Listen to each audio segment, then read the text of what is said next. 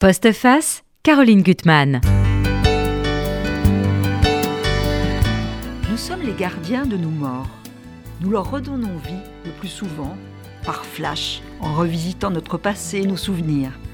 Mais il y a aussi une autre façon de cohabiter avec eux, plus courageuse, plus douloureuse, en cheminant chaque jour en leur compagnie et en redessinant leurs contours pour les projeter peu à peu sur nos pas. C'est le propos de mon invité dans un livre poignant, profond et poétique. Isabelle Desescales, je suis très heureuse de vous recevoir sur ce plateau pour ce beau roman publié chez Jean-Claude Lattès, Là où je nous entraîne. Alors c'est vrai que je trouve que c'est un livre vraiment courageux et profond et poétique. Je réitère mes adjectifs. Merci. Parce que voilà, tout part d'une disparition terrible, foudroyante, celle d'une mère. Et livre après livre, vous avez écrit pour la faire revivre. Et avec ce livre, vous vous approchez au plus près de ce moment. Euh, mais pour y réussir, il faut mêler au fond, et ça vous le montrez bien, le réel et l'imaginaire, la fiction et, et, voilà, et les souvenirs réels. Et là, il y a une phrase qui est très importante à mon avis, parce que la vérité, elle vient de là. Vous dites d'un livre, le livre, c'est un organisme vivant, doté d'un cœur battant et de deux ventricules, le réel et la fiction. Je trouve ça très beau et très juste. Donc on va s'aventurer sur votre chemin. Et en face de vous, vous avez une autre aventurière, des livres, parce que une en baroudeuse. une baroudeuse, parce qu'on verra que les livres sont tellement importants dans le livre d'Isabelle. Bonjour, euh, je suis très contente de vous retrouver bah, avec euh, deux très beaux livres où il est question de disparition aussi et, et de mystère, et, et, aussi beaucoup de croisements entre réel et fiction. Donc on est en plein dans vos thèmes. Voilà. Alors, il y a dans votre, la structure de votre livre est très originale, on va s'y pencher, mais il y a une scène originelle qui revient. C'est-à-dire qu'on a l'impression, d'ailleurs, le lecteur a vraiment l'impression qu'il est pris, happé, enfermé, comme dans une spirale avec cette scène qui va être revisitée de plusieurs façons. C'est celle de, de l'été 76, un été caniculaire, de la disparition d'une mère et deux petites filles. Et on va la revoir plusieurs fois.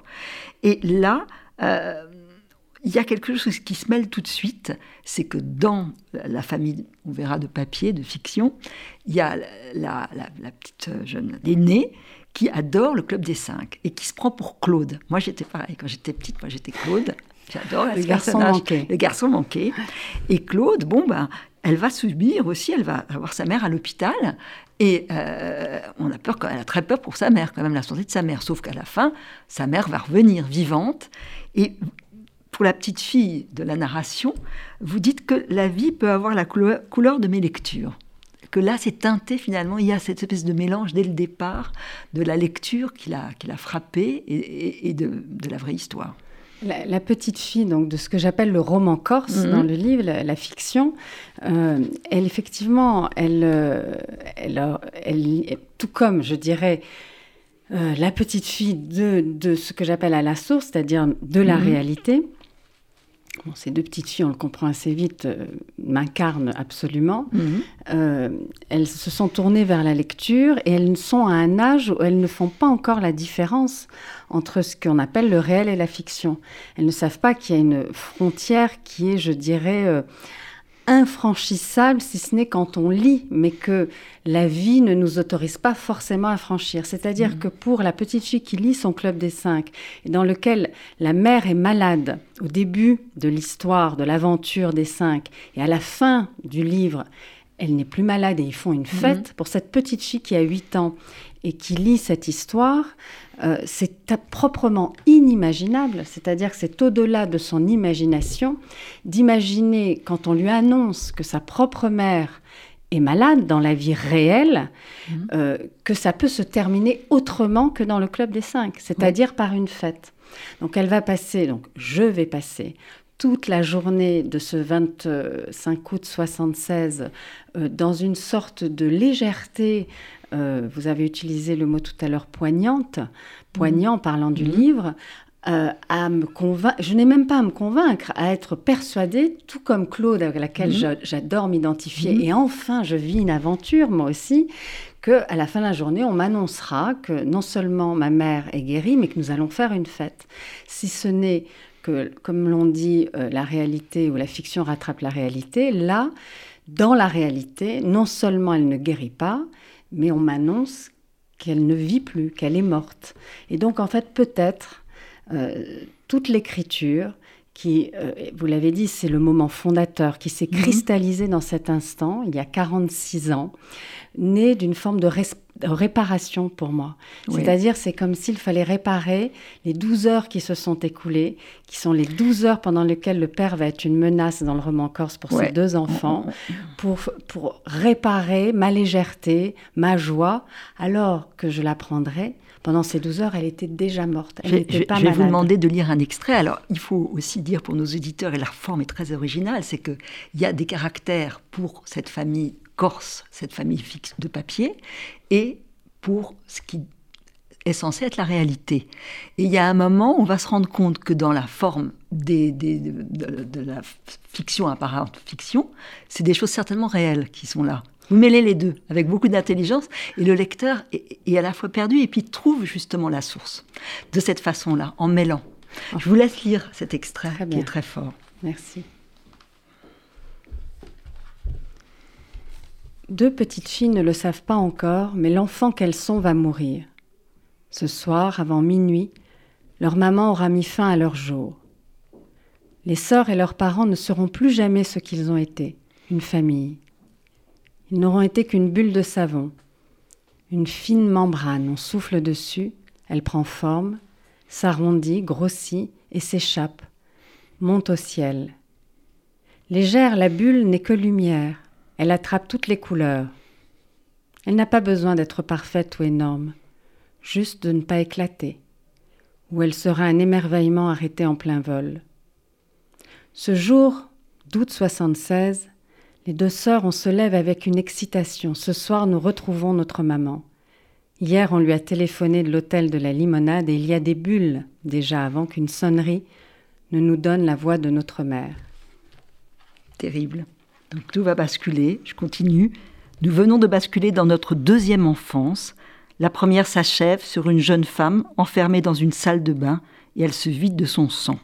Cette image qui va revenir, lancinante, et qui nous happe, nous, les lecteurs, pour essayer de, comprendre, de voir où, on va. Et ça, c'est très, très, très fort. je voudrais qu'on revienne sur cette famille corse, cette famille de papier, parce qu'ils sont quatre au début, avec un cinquième personnage. Euh, c'est vrai que ça m'a troublé cette Natacha. J'ai pas tout de suite compris d'où elle venait, et c'est très bien parce que vous la faites pénétrer dans différents lieux, dans la voiture, elle les accompagne. On va comprendre que c'est le personnage de, de Tolstoï, Guerre et Paix, et que c'est euh, le grand roman que, que, la, que, la, mère traduit. Mais ça montre bien que finalement, les, les, personnages de fiction, ils font partie de notre vie, ils nous accompagnent. Alors, est-ce que vous pouvez nous, nous, les présenter, ces, ces, personnages? Alors, dans la famille de fiction, donc, euh, on a, on a, euh, ils sont quatre. Il y a les parents, mhm. Louis et Isabelle, et leurs deux filles, Rachel et Paulina.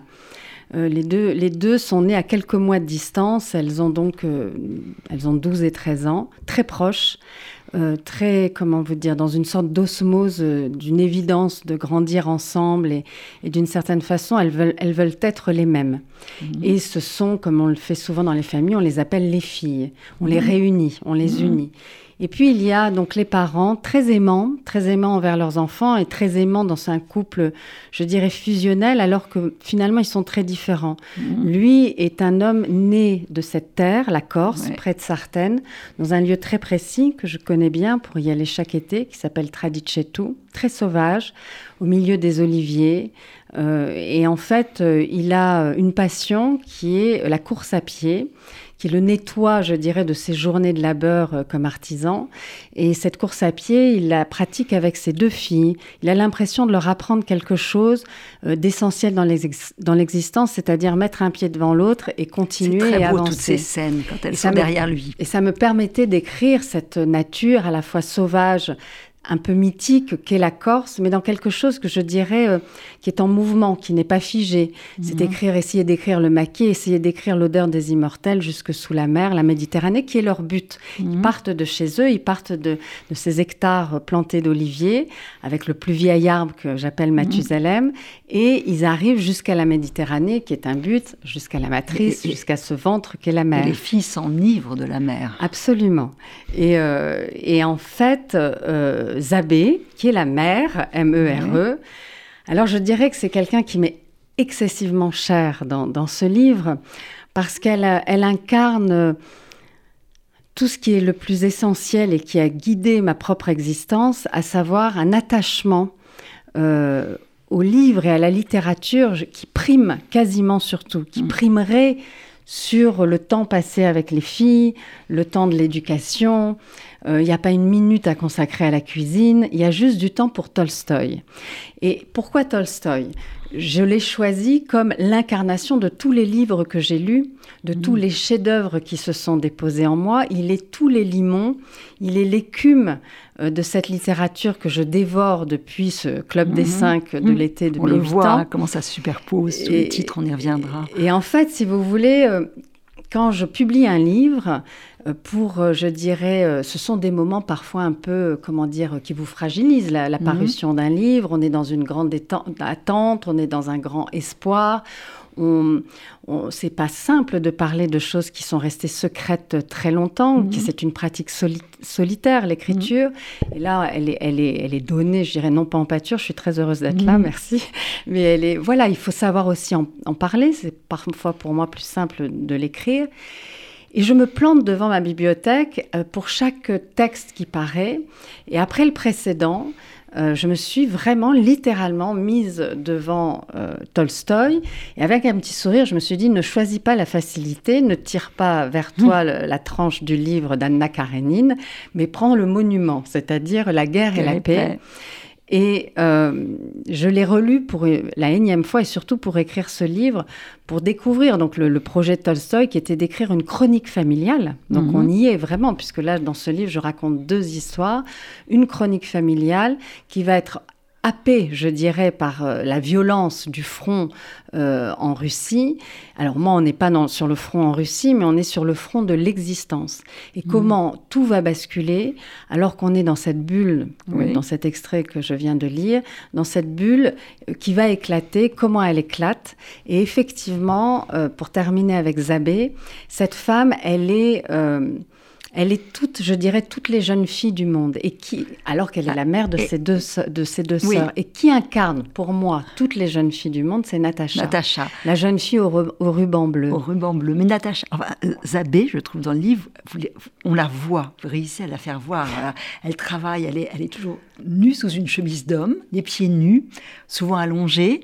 Euh, en même temps, elle, dit, elle donne beaucoup aux filles. Elle leur, dit, elle leur fait apprendre un poème tous les jours. Elle leur dit de lire sans, sans lire la quatrième page, de rentrer dans le livre à vif. Elle, est là, omniprésente, même si apparemment elle est très occupée par son travail. Elle, les imprègne complètement. Totalement. Elle croit au pouvoir de l'imagination. Elle, croit, elle, croit, si vous voulez, à, à, à ce qui aujourd'hui est de plus en plus euh, nié, c'est-à-dire euh, à la beauté, à une mhm. beauté qui va être dans un poème, qui va être dans le fait d'accorder une place à l'ennui, euh, à la poésie, vous venez de le dire. Mhm. Et finalement, il me semble que c'est une des plus grandes forces qu'on puisse donner aujourd'hui aux enfants que l'on élève, c'est de laisser une place à l'imaginaire. Comment faire sans l'imaginaire? Et elle est le garant de cela pour ses enfants. Et à travers Natacha, qui a l'âge précisément de ces deux filles, mhm. elle les embarque dans cette, à leur premier bal. le premier bal de Natacha, véritablement, j'ai l'impression d'avoir dansé toute mon existence ce bal à chaque fois que je relis le premier bal de Natacha. Et je peux vous dire que je l'ai encore relu récemment euh, quand Natacha s'accroupit pour se rapprocher, je dirais, euh, de ce qui a été le plus beau dans son existence et qui est perdu parce que ça appartient au passé, de la même façon, je fais s'accroupir mes deux petites filles de papier, comme vous les appelez, Rachel mm. et Paulina, pour respirer cette, cette odeur très subtile des violettes qui mm. reste là quelques jours dans l'année et tous les autres jours de l'année, on va l'attendre. Et je dirais, l'année, elle vaut d'être vécue pour ces quelques jours où on va la respirer. C'est comme ça que Zabé élève ses enfants. Et Zabé, en même temps, il y a une formule sur elle, parce qu'elle est dans l'obstination de la traduction, qui, dévore son existence. Et à un moment, vous écrivez, je pense que c'est aussi un peu votre, votre projet. C'est qu'il y a, la traduction, c'est des blocs d'ombre qu'on déplace jusqu'à ce que tout s'éclaire. Je trouve que c'est un peu ce que vous faites dans ce livre. Il y a un moment où il y a une lumière qui apparaît. Écoutez, dans toute l'obscurité des personnages. Je, je, pense que c'est très bien que ce soit, ce soit vous qui notez cela. C'est pour ça que je m'interdisais jusqu'à présent d'en parler. En fait, effectivement, Zabé est une représentation du lien absolu qui me tient à la littérature. Et au début, avant d'écrire ce roman, j'avais imaginé qu'elle serait romancière. Et je me suis dit, il faut mettre un peu de distance. En mettant un peu de distance, tu arriveras finalement à essayer d'écrire tout ce qu'est l'écriture quand elle, quand elle devient l'existence même. Elle est traductrice de Tolstoï. Et cette scène dont vous parlez, ces blocs d'ombre, tout simplement, un jour, je marchais euh, sur cette plage en Corse, euh, qui fait plusieurs kilomètres, assez, assez, assez extraordinaire, en plein été, euh, déserte. Et j'ai vu ces, ces blocs d'ombre qui se déplaçaient. Et au fond, je mettais mes pas dans ceux de Zabé, où Zabé s'apprêtait à laisser son empreinte en moi alors que je l'écrivais. Et la phrase est née là. Cette phrase dont vous parlez, je l'ai vécue en marchant le long de la plage où Zabé, personnage de fiction, emmène nager ses enfants jusqu'à la reine des anémones de mer. La, mère des anémones la reine des anémones, c'est aussi une des images très importantes pour Zabé parce qu'elle brûle. Voilà, et on veut s'en approcher à tout prix on veut la toucher. On veut la toucher alors qu'elle brûle. oui. C'est très beau. Et alors, je trouve que le père aussi, c'est un personnage, en tout cas le père de papier, très complexe, parce qu'il a souffert toute son enfance avec un père violent. Il chasse. Et son père est mort en chassant, parce qu'une balle par ricochet l'a frappé. Euh, et, il y aura une voix, vous l'écrivez, une voix mauvaise qui va surgir dans cette histoire, parce que c'est, il est passionnément amoureux de sa femme. Alors, c'est un homme, c'est un colosse, il est grand, euh, il a euh, des mains cornées, ça c'est très beau ce que vous racontez. Il aime euh, toucher sa femme, la pétrir avec cette odeur qui vient sans arrêt dans le livre d'ombre de, solaire. Enfin de, il, aime et elle aime tout autant. Et elle aime tout autant, et ça c'est très sensuel. Et cette odeur, elle revient dans, tout le livre. C'est celle qui accompagne au fond le, le personnage, la narratrice, quelle qu'elle soit, réelle ou, fictionnelle. Et, donc il est blessé, c'est un homme blessé, et il va trouver quelque chose, parce qu'il y a beaucoup de secrets dans le livre, avec ses filles, il va faire la chasse à la poussière, et il va trouver une photo qu'il n'aurait pas dû trouver, et qui va déclencher une crise dans le couple, des cris qui meurtrissent beaucoup les deux petites filles. Oui, absolument. On ne dira pas ce que c'est, mais voilà, il y, a un moment où il y aura cette fracture-là. Oui, c'est un homme, c'est un homme. Son enfance a été l'enfance d'un enfant qui a été effectivement violenté par son père et surtout humilié. Il a mhm. été humilié. Et le jour où il rencontre Zabé, 15 ans après leur rencontre et le coup de foudre qu'il a pour cette femme, euh, il n'en revient toujours pas qu'elle l'ait choisi. Mhm. Il n'en revient toujours pas de partager son existence au quotidien et d'avoir deux merveilleuses fillettes euh, avec, avec, avec Zabé. Et effectivement, un jour, voulant faire plaisir à sa femme et voulant lui faire une surprise, il va tomber sur une photo, sur une image, sur une représentation du passé de Zabé, sur lequel il n'aurait jamais dû tomber et sur lequel il n'a aucun autre pouvoir mmh. que euh, la violence qui va le déborder. C'est comme si c'était l'humiliation qui était derrière lui, mmh. qui a saccagé son enfance et qui venait se rappeler qu'il serait, je dirais, quelqu'un qui n'est pas, depuis les 15 ans de bonheur qui lui ont été donnés, euh, qui n'est qu'un mensonge. Mmh. Et c'est quelque chose qu'il n'arrive pas à dépasser. Et cet homme qui est tellement plein d'amour envers ces trois femmes, trois femmes de sa vie, mmh. la sienne et leurs euh, deux filles, Rachel et Paulina, il va être débordé par une violence qui va s'incarner dans, ce que, dans la voix mauvaise. Vous savez, comme on a cette. Tu sais, vous savez, c'est dans Tintin, quand euh, le capitaine Haddock doit boire de l'alcool, et puis qu'il y a l'autre, là, avec sa petite fourche, qui lui dit bois, bois, bois. C'est vraiment ça, ça hein, cette image, crois que tout le monde l'a vue. Euh, j'aurais jamais cru parler de Tintin aujourd'hui, mais c'est vraiment l'image qui me vient. Allez, vas-y, bois, bois, bois. Et cette voix mauvaise, elle, va, elle, elle lui fait dire des mots Hmm. Elle lui fait dire des mots orduriers à sa femme, elle lui fait devenir petit à petit, plus on avance dans le livre, plus on avance dans la lecture, devenir une menace euh, que le lecteur, je, pense, mmh. ressent profondément, mêlé à l'amour. Je l'aime, cet homme, je l'aime, Louis. Je suis désemparée face à ce qui lui arrive. Et alors les mots changent, il s'appelle Louis, et les petites filles disent Louis, pour le désigner, comme la menace. Absolument. Et ça, c'est très beau, ça, on sent. vous parlez très très bien, au fond, de la mort, du suicide, en montrant que c'est un état extrême de la vie et surtout ce que ça provoque chez les autres, parce qu'il y a un moment où, bon, la vie ne, suffit plus, on ne peut plus la supporter, mais la culpabilité des autres qui restent, en se disant on n'a pas été assez fort pour retenir celle ou celui qu'on aimait. Et ça, c'est des pages très belles, vraiment magnifiques, courageuses. Et puis il y, aura la naissance de cet enfant fantôme, enfin l'enfant, l'enfant fantôme. L'enfant fantôme. Et ça, c'est magnifique. Je ne sais pas si vous pouvez nous en dire un petit peu plus, mais cet enfant fantôme qui est là en vous, tout le temps présent et qu'il ne faut pas oublier. Bah là, en fait, effectivement, vous venez de franchir cette frontière de la fiction dont nous mhm. avons parlé jusqu'à présent et dans, dans le réel, que moi j'appelle à la source. C'est-à-dire qu'alors que j'écrivais le roman corse, mhm. alors que j'écrivais ce jour d'été fictif, inventé, mhm. avec cette famille dont nous venons de parler, une autre famille, la mienne, euh, c'est comme si j'étais, j'étais, je m'étais approchée trop près de tout ce que je maquillais, déguisais, modelais, livre après livre, roman après roman. Et là, le, roman que j'étais en train d'écrire me réclamait, littéralement, hein, j'avoue que ça a été une, expérience, me réclamait d'écrire l'histoire réelle d'un autre jour d'été. Un autre jour d'été où la petite fille que je suis, nous en avons parlé tout à l'heure avec le Club des 5, à 8 ans, comprend qu'effectivement, euh, la réalité, euh, que pendant ces 12 heures où elle a cru sa mère euh, à peine malade et que tout se terminerait par une fête, elle était déjà morte, en l'occurrence donc ma mère, si vous voulez, à partir de ce moment-là, on, perd son enfance, bien mmh. sûr. On perd euh, la petite fille qu'on était irrémédiablement. Et il y a quelque chose qui s'est passé en moi, qui est complexe pour moi d'en parler, puisque ça a été un secret jusqu'au moment où, je l'ai écrit dans ce livre. Il y a l'enfantôme mmh. qui est né, je dirais, de cette destruction. Et l'enfantôme, c'est la petite fille que j'ai été, qui s'est arrêtée ce jour-là et que j'aurais été si, mhm. dans la réalité, euh, l'histoire s'était bien terminée, c'est-à-dire mhm. que nous avions fait une fête ce soir-là, ce qui évidemment n'a pas été le cas. L'enfantôme, elle a toujours été là. Elle a été là euh, de l'instant où notre père nous a annoncé, je dirais, euh, la perte irrémédiable, encore une fois, de notre mère. Elle a été là dans une sorte de tête-à-tête permanence que j'appelle la vie souterraine.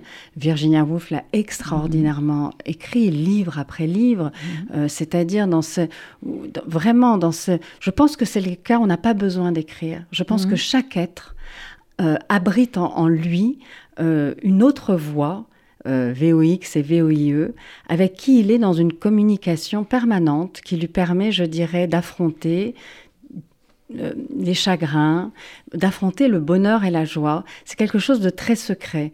Et l'enfantôme, euh, on va dire, euh, il se trouve que je, viens d'ouvrir, alors que je l'avais jamais lu, le, livre de Nathalie Sarraute, Enfance. Je découvre avec stupeur que le propos d'enfance de Nathalie Sarraute, c'est d'écrire des fragments de son enfance dans un dialogue permanent avec la petite fille qu'elle a été. Et l'enfantôme est entré dans un dialogue, dans une conversation secrète si ce n'est de chaque instant euh, récurrente, avec l'être que je suis, qui a grandi, qui est devenue une jeune mhm. fille, puis une jeune femme, puis quelqu'un qui écrit, une romancière. Et nous sommes, elle, a permis ce que j'appelle l'écriture mentale. C'est-à-dire, mhm. on entend parfois ou souvent des écrivains qui vous disent, euh, ce que je crois volontiers, dès l'âge de 6 ans, j'ai commencé à écrire mon premier roman, à 12 mhm. ans, je publiais ma première nouvelle, et je le crois. Et moi, j'étais presque interloquée, puisque j'ai l'impression de n'être que des mots, MOTS, je, mhm. je précise, mhm. je, j'étais interloquée de me dire, mais pourquoi toi, tu n'as commencé finalement à écrire ton premier roman qu'à la trentaine? Pourquoi avant, tu n'as pas éprouvé ce besoin alors que... Et en fait, j'ai compris en écrivant ce livre que mhm. j'écrivais depuis ce, jour d'août 76 dans une écriture mentale mhm. et que l'enfantôme finalement était dépositaire de toutes ces pages, de tous ces romans, jusqu'à arriver à un roman corse où elle me dit attention, ne m'oublie pas, écris-moi maintenant. Excusez-moi, écris-moi maintenant, je suis là. Alors, Fantôme, c'est des pages magnifiques. Voilà. Je cède la parole à, à notre amie Barbara, hein, qui va nous donner envie aussi de lire, et on Bah, reprend après. on reprend On va après essayer. notre dialogue. Alors, c'est un, un énorme coup de cœur, c'est GPS de Lucie Rico chez POL. Euh, c'est son deuxième roman seulement et euh, c'est une évidence. En fait, le, le talent est évident, la réussite est évidente, un peu comme euh, était évidente la réussite de Sur les routes de Sylvain Prudhomme il y a trois ans. Il y a quelque Mhm. chose de voilà. Donc, avis au juré, il faut pas passer à côté de ce livre. En fait, alors la narratrice s'appelle Ariane. Hein, le fil d'Ariane. Ariane, en Mhm. fait, elle est perdue, Ariane. Ariane, elle est journaliste spécialiste de, de faits divers. Euh, et depuis que- qu'elle est au chômage, depuis, que, depuis deux ans qu'elle est au chômage, qu'elle, euh, euh, que la réalité en fait l'a frappée, elle a du mal à faire avec la réalité, à faire avec les autres, et elle s'est complètement recroquevillée sur elle-même, et elle ne sort plus de chez elle. Elle est, elle- le, le dehors lui fait peur. Elle a encore un, un petit ami qui, qui lui rend visite, mais elle reste coincée chez elle. Et donc, quand sa meilleure amie, Sandrine, l'appelle pour l'inviter à ses fiançailles, elle répond non. Et donc, Sandrine, pour l'aider, pour l'encourager, va partager sa localisation avec elle via son téléphone pour lui servir de guide, comme un GPS, pour la, pour la guider jusqu'au lieu où sont organisées les fiançailles. Donc, euh, Ariane y va sans encombre, elle, elle passe la soirée avec son amie, elle rentre chez elle, et le lendemain, Sandrine a disparu. Plus de nouvelles de Sandrine, on, la, on cherche à la joindre, euh, elle ne répond pas. Et au même moment, Ariane reçoit une notification sur son téléphone, un article vient de tomber qui annonce que la police a découvert un corps, un corps qui brûlait, dont il ne reste qu'un pied, et qu'on a du mal à identifier. Donc tout de suite, c'est un peu la panique, parce que la conjonction des deux événements fait que, voilà, elle est, elle est troublée, elle est inquiète, et son réflexe, c'est de, tourner, de se tourner vers le GPS, de rechercher en fait son ami sur la, la carte numérique, de, de chercher à la localiser.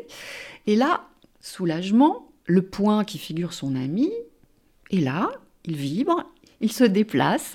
Donc, Sandrine est vivante. Mhm. Et le point semble lui adresser des signes, en fait, à elle en, en- en tout particulier, puisqu'il il va dans des lieux euh, importants, le, le- le lac où elles se sont rencontrées, le lycée où elles ont été en classe ensemble.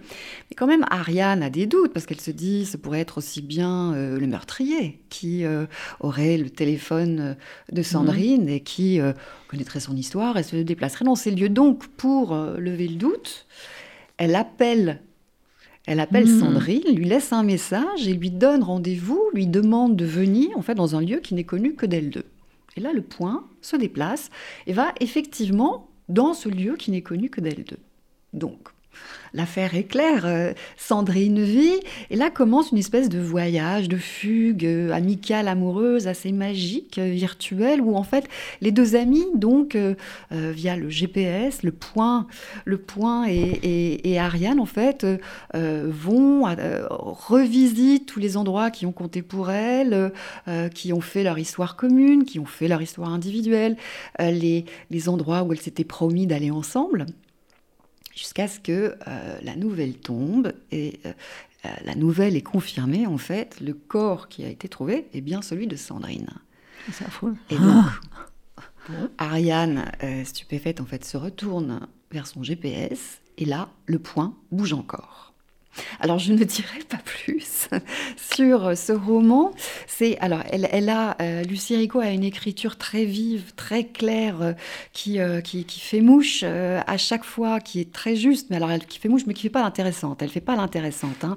Elle, est- elle, elle, elle, elle touche des choses de manière très juste. C'est à la fois, c'est, à la fois une espèce d'extra lucidité dans cette dans cette écriture et d'extra sensibilité. C'est, c'est, c'est très attachant, c'est très irrésistible. Et donc ce livre, en fait, il y a, il y a bien sûr un thriller. Un C'est glaçant, votre qui- histoire, euh, c'est glaçant Oui. et en même temps, en même temps, c'est, très original, c'est très intrigant, c'est très Oui. mystérieux et c'est drôle aussi parfois, hein, parce qu'elle elle a Mm. ce regard aussi. euh, euh, donc il y a ce mystère qui est très haletant, Mhm. mais sous le mystère perce quelque chose qui est très doux, quelque chose qui est très réconfortant, quelque chose qui est très euh, très doudou, euh, très intense en même temps, à l'image de l'amitié qui, unit ces, ces deux amis, une amitié qui est très forte. Euh, et on comprend d'autant mieux en fait la détresse de d'Ariane, son incapacité à accepter la mort de son ami, parce que ce livre, il parle aussi de deuil. Hein. il parle mmh. d'un deuil qui, tant qu'il ne sera pas fait, condamne à être dans une espèce de zone grise hein, entre la vie et la mort, laquelle zone grise en fait renvoie directement au monde numérique, au monde du net. Hein. Et en fait, voilà, il y a un, message entre les lignes ici qui nous, par rapport à, la société dans laquelle on vit, hein, où on nous dit en fait voilà que euh, le livre nous dit aussi que vivre virtuellement, vivre numériquement, c'est vivre dans une zone grise entre vie et mort, hein, entre la réalité et la fiction. On n'existe pas, on n'existe vraiment que la réalité, quand bien même la réalité nous frappe et elle fait mal. Et donc c'est très fort que ce livre alors délivre un message qui a un regard sur la société, mais que ce soit aussi en même temps un thriller absolument saisissant mmh. et une histoire d'amitié absolument merveilleuse. Voilà. À lire absolument. Grand à découvrir. Bon. Alors, le deuxième coup de cœur, c'est Débarquer d'Hugo Boris hein, chez Grasset. Alors, Hugo Boris, je vous en avais parlé ici il y a deux ans avec mhm. euh, euh, Le courage des autres. C'était son, son, récit très, très sincère, très touchant sur la lâcheté, la difficulté d'être courageux et, et, la possibilité de venir au courage. Alors, ici, il s'agit d'un roman. Un roman qui, comme GPS, euh, s'articule autour d'un mystère mhm. euh, et qui, comme GPS, est à la fois très, euh, très étonnant, inattendu, et à la fois très sensible. Mhm. Donc, on est le 6 juin 44. Andrew s'apprête à débarquer sur Omaha Beach avec ses hommes. C'est le chaos, c'est la terreur absolue. Mais curieusement, le sergent, en fait, est à moitié ailleurs. Le sergent, euh, son attention, en fait, est toujours euh, euh, appelée vers, un, vers un, de ses soldats, en fait, qu'il n'arrive pas à, quitter des yeux. Il épie ses gestes, il le regarde à la dérobée avec, avec un mélange de, de, de gêne. C'est un peu plus fort que lui, il est comme aimanté. Et aimanté, en fait, il rejoint le soldat, euh, il mhm. s'approche de lui, il n'a jamais été aussi près de lui, il est au coude à coude avec lui, et alors que les deux hommes, pour la première fois, se font face, le soldat, en fait, euh, Garnett, euh, lève la main vers le sergent et caresse sa joue. Hmm. On passe 80 ans plus tard, donc de nos jours. Euh, Magali, qui est guide euh, sur les plages du, débarquement, en fait, euh, se réveille assez douloureusement. Autour d'elle, c'est un champ de bataille, c'est la guerre, en fait. sa maison est à moitié inachevée, les travaux sont, sont arrêtés, la salle de bain n'est pas finie, les jouets des enfants sont partout, l'évier déborde de vaisselle sale. En fait, neuf mois plus tôt, son mari est sorti, il est parti, il n'est jamais revenu. Et depuis, on a elle n'a plus aucune nouvelle de, lui. Donc Magali est comme, comme sa maison, elle est complètement dévastée. Et alors, quand le téléphone sonne et qu'on lui demande au pied levé de s'occuper et de prendre en charge la visite d'un vétéran euh, du D-Day, euh, elle craque, hein, donc elle va appeler tous ses collègues, elle va aller euh, les chercher pour les convaincre de la remplacer, impossible.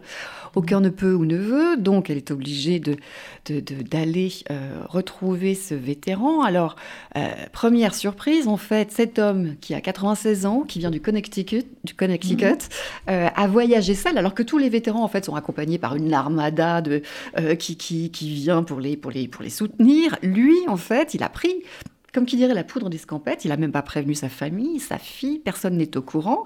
Comme ici, il avait répondu à une impulsion, il a pris l'avion et il a débarqué tout seul comme un grand.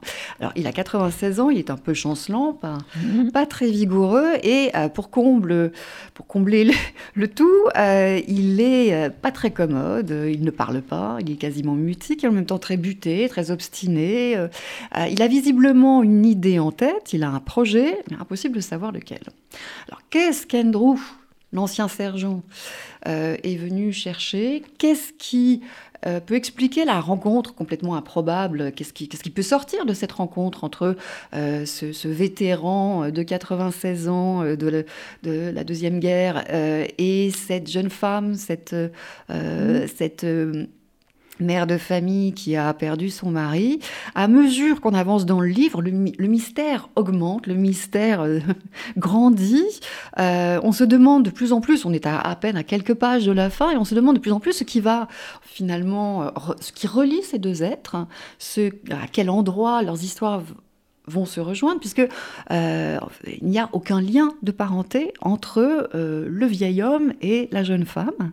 Et pourtant, dans les toutes dernières pages, le lien apparaît euh, évident, aussi évident qu'il semblait improbable et impossible, absolument lumineux. Bon, voilà. Vous en dites pas plus. Mystère bon, et mystère. absolument. voilà, les deux. Voilà. Ah, les mystères, il y en a beaucoup dans votre livre, hein, Isabelle Desescales, parce que les êtres sont opaques. Vous dites même en même temps qu'on est toutes des poupées gigognes. On, cache en nous plusieurs. Des poupées russes. Euh, poupées Ce qui me permet de, parler, de, je dirais, c'est poupées russes en référence à Tolstoï, et j'en reviens toujours à Tolstoï finalement, à la littérature. Dans votre livre, il y aura des moments lumineux, beaux, dont la, lettre de la mère, hein, ah qui est, un moment très très important aussi dans l'avancée du livre euh, des photos qu'on va découvrir de l'oncle quand il va mourir. Euh, il y aura des photos qui vont beaucoup troubler euh, la narratrice, l'une des narratrices, puisqu'elles sont, nombreuses. Puis il y a la réalité qui, vient, et vous en parlez très très bien, de, de la maladie qui va frapper l'une des petites filles, puisqu'on ne peut pas vivre ça en en sortant indemne. il y a des pages entre Garche et, Cochin sur euh, l'anorexie, sur l'hospitalisation qui va durer des mois. Et je trouve que là aussi, vous en parlez d'une façon magnifique, euh, parce que bon, c'est l'aménorée, c'est de, ne, plus être euh, que l'ombre de soi-même, et qu'il y a un moment où vous prenez le prétexte des fleurs qui sont près de l'hôpital, vous les observez déjà, les jonquilles, les narcisses, puis les iris, les tulipes, et puis bon, c'est des, fleurs qui sont plus ou moins au, pétale crispé, et vous les pincez, je, le lis. Je les pince en haut de la tige et schlac, je leur coupe la tête, les recueille dans le creux de ma main, j'en saupoudre les rosiers en bouton, je donne des couleurs à leurs épines et aux tulipes une seconde vie. J'espère des floraisons. Et recommencer d'attendre quelque chose. On observe mon manège, constate que j'ai pris assez de poids pour aller voir ailleurs qui je serais. Oh, je n'ai pas un au revoir pour les infirmières, les médecins qui ont pris soin de moi pendant plusieurs années. Ne salue personne. Ce n'était pas le jour de mon aide-soignante préférée. Elle, je l'aurais embrassée pour son geste ébauché le matin après ma toilette, quand j'étais trop faible pour me débrouiller et ses doigts survolaient ma joue, faisaient barrage à un galimatia d'angoisse, de culpabilité et de larmes ravalées.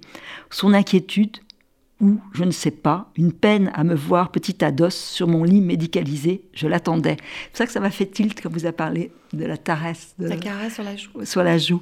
Et ça, c'est tellement beau. Et puis, il y a la vie avec ce qu'elle a. Il y a parfois des pages très drôles, parce qu'il y aura un producteur, une espèce de vieux obsédé sexuel. Bon, puis la vie, on doit faire des compromis pour exister. Donc, euh, voilà, il y a narratrice qui va, parce qu'elle aime les scénarios, qu'elle aime le cinéma, qu'elle a envie d'écrire, d'avancer, on doit se prêter à certains jeux de société. La société n'est pas toujours belle. Et elle l'observe. Enfin, il y a des choses très ironiques sur notre société aujourd'hui, sur, euh, en effet, les chaînes continues d'informations qui sont faussées, mais qui sont obsessionnelles. Enfin, c'est dit avec beaucoup, beaucoup, beaucoup d'humour. Et puis, il y a un moment où il y aura les choses qui vont basculer. Alors, avec une des sœurs qui est murée dans le silence, l'autre sœur qui, vraiment comme un missile, elle veut savoir, elle veut connaître, elle veut y aller. Il y a une scène très belle sur un fauteuil avec un petit carnet face au père. Au père qui dit que finalement on lui a toujours prêté le mauvais rôle et que la réalité c'est peut-être pas celle qu'on croit. Et ça, je trouve que c'est face à face est magnifique aussi. Il va revenir à plusieurs euh, reprises. Oui, c'est, je dirais, c'est peut-être la ponctuation du texte dans le texte. C'est-à-dire, mhm. on a beaucoup parlé de, la fiction, du roman corse, et effectivement, euh, entre, comme je l'ai dit tout à l'heure, appelé par la fiction, l'histoire réelle, mhm. que dans ma tête, alors que je l'écrivais, j'appelais à la source. Et, donc, encore une fois, euh, vous l'avez dit, cette famille, c'est la mienne, dans cette histoire réelle. Et, c'est vrai que ce, ce temps suspendu, après 46 ans de silence, le mot, je dirais, le mot qui est, qui, est juste pour le qualifier, c'est le mot tabou. Parce que silence de la perte d'un être très cher, euh, alors qu'elle était d'une certaine façon à l'orée de la vie, c'est-à-dire euh, une mm. trentaine d'années, euh, d'un acte que d'une certaine façon que qui est très difficile à accepter, à savoir qu'elle vous disiez tout à l'heure, le suicide, c'est l'état extrême de la vie, c'est-à-dire mhm. euh, décider, mais en quoi on décide, choisir, mais en quoi on choisit? En tous les cas, que c'en est trop, que euh, pour un temps dont on ne mesure pas toujours forcément que c'est un temps infini, euh, il faut suspendre cette existence qui est insupportable. Donc, on a un jeune homme à l'époque qui a 30 ans, qui perd sa femme de façon extrêmement violente et brutale, qui se retrouve avec deux petites filles et je dirais, il y a le, le, silence incarné par la perte brutale et certainement aussi par la façon, de, par cette disparition. Ce silence, je me suis construite sur lui et euh, je n'ai eu de cesse de vouloir euh, euh, cette chape, ce couvercle, de, le soulever. C'est complexe en fait mhm. quand on est une enfant et encore aujourd'hui quand on est, ce qui est mon cas, une, une, une, femme qui est loin loin d'être une enfant, si ce n'est connectée permanence avec l'enfantôme d'affronter euh, son père euh, pour l'emmener sur un terrain, je dirais, qui n'est pas du tout un terrain dangereux, qui est un terrain douloureux. Euh, respecter son silence, c'est respecter un chagrin. Alors comment faire? Je dirais, la question ne se pose pas, c'est quand on ne peut plus faire autrement. Mmh. Et voilà, tout d'un coup, 46 ans de silence et une sorte d'enquête existentielle, un petit carnet entre les mains, 1h30 pour résumer quasiment un demi-siècle sans mots, M-O-T-S, et la parole d'un père, ce que j'appelle la parole d'un père qui s'est livré, qui a été d'une générosité, d'une confiance inouïe, et qui a permis finalement euh, d'écrire la réalité, euh, mmh. je dirais, unie, enlacée à cette fiction que j'écrivais au moment où j'accédais à ce jour d'été 76, à ces 12 heures pendant lesquelles l'enfant que j'étais a pensé que tout cela se terminerait par une fête, et alors que ces 12 heures étaient déjà marquées par le saut de l'absence et de cet acte violent qu'avait perpétré envers elle, et donc envers son mari et ses enfants, euh, ce jour-là. Il revit finalement, je dirais, euh, euh, en fait, il n'y a, rien eu, dans cette heure suspendue a été tout sauf douloureuse.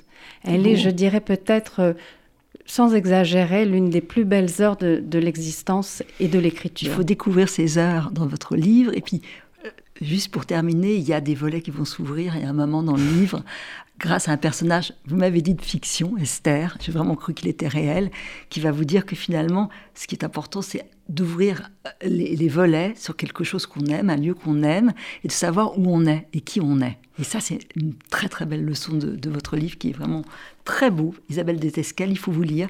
Là où je nous entraîne, chez Jean-Claude Lattès, et puis il faut lire les deux shows aussi de Alors, notre amie oui, Barbara. absolument lire GPS de Lucie Rico euh, chez POL, et puis euh, Hugo Boris débarqué chez Grasset. Vive la littérature oui, et le pouvoir les des mots. livres et le... Ah oui. oui. Merci. Les mots. Merci à toutes les deux. Merci beaucoup à vous.